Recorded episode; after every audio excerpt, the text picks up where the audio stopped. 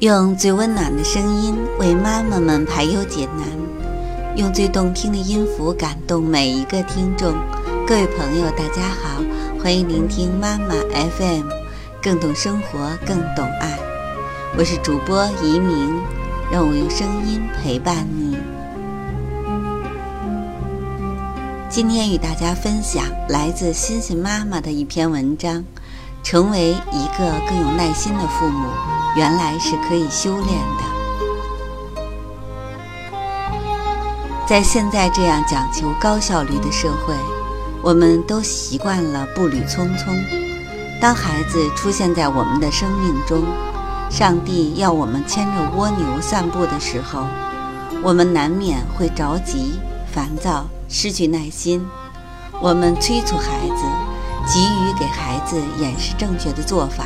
想让孩子和我们一样做正确的事儿，并且以最快的速度。殊不知，这样不仅打乱了孩子的成长节奏，还打击了孩子的自信心与成就感。牵着蜗牛去散步，是上帝在提醒我们：赶路的同时，别忘了停下来欣赏周边的风景，别忘了还有花香和鸟语。别忘了，我们遗忘很久的耐心。我们都觉得一个人有耐心是天生性格使然，但其实通过有意识的自我觉察，也能让我们变得更有耐心。看看以下几点，你都做到了吗？不要急于拒绝孩子，多接纳孩子的有些行为，我们想都不用想，就直接拒绝了孩子。事后再仔细想想原因，可能自己都不知所以。我曾经在妈妈群提过一个问题：欣欣总是在我做饭的时候要抱抱，怎么办？一位妈妈反问我：“这是问题吗？”她家孩子和欣欣一样大，每次妈妈要做饭的时候也同样要抱抱，妈妈就抱着孩子做饭，一边炒。一边跟着孩子解释他做的是什么，孩子看见妈妈炒菜的过程特别开心。有的妈妈会觉得抱着孩子炒菜，油溅到孩子身上怎么办？方法总比问题多。放油炸的时候，咱可以把娃娃先放下，等我们盖上锅盖，压住油，再抱起孩子。你会发现，当你多是接纳孩子的时候。孩子更容易配合你，不要急于纠正孩子，先连接。孩子做错了事情，我们习惯于立马指正，但很快你会发现这并不奏效。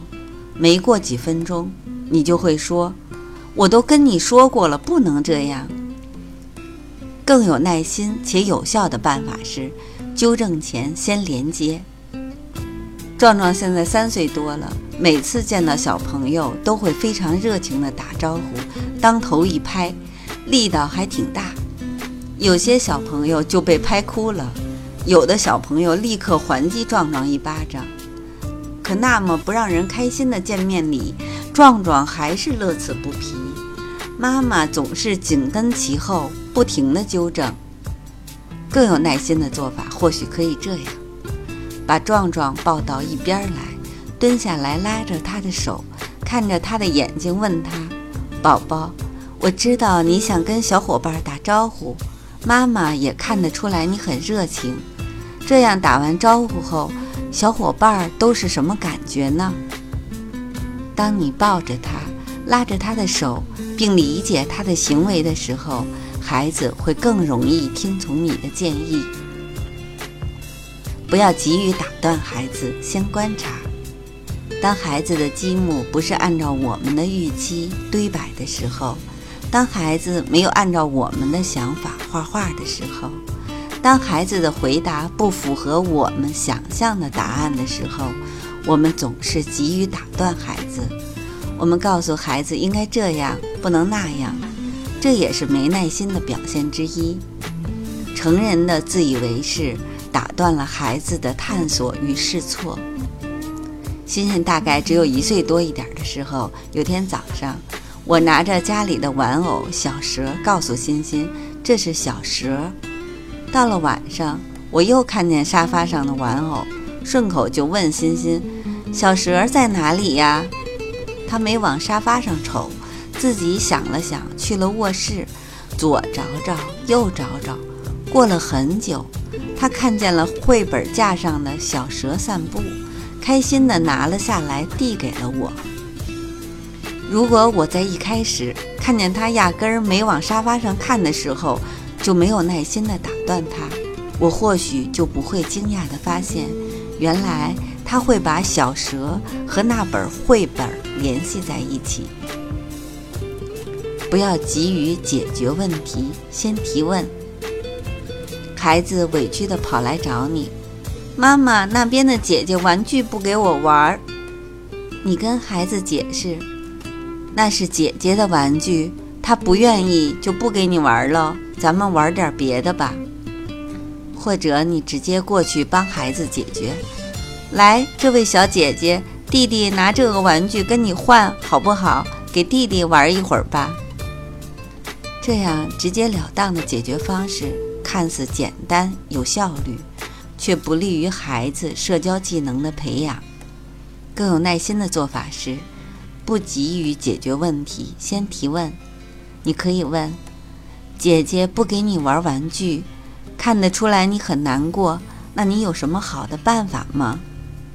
孩子想了想，我可以拿自己的玩具去交换。你再问，好主意。那如果姐姐不喜欢你的玩具，有没有别的办法呢？孩子黔驴技穷，但还是说：“那我跟姐姐好好说，问她能不能给我玩五分钟，我们一起玩。”很好，那你先去试试吧。妈妈鼓励，因为妈妈的耐心，孩子才有更多自己思考的空间，自己解决问题的能力也得以提升。有耐心的人，一部分是慢性格，充满童真，正好与孩子的节奏吻合；更多的还需要我们的自我觉察，不断修炼，从成人的步伐切换到孩子的节奏，更有效。更有乐趣地陪伴孩子的成长。今天的文章分享完了，妈妈 FM，感谢您的收听。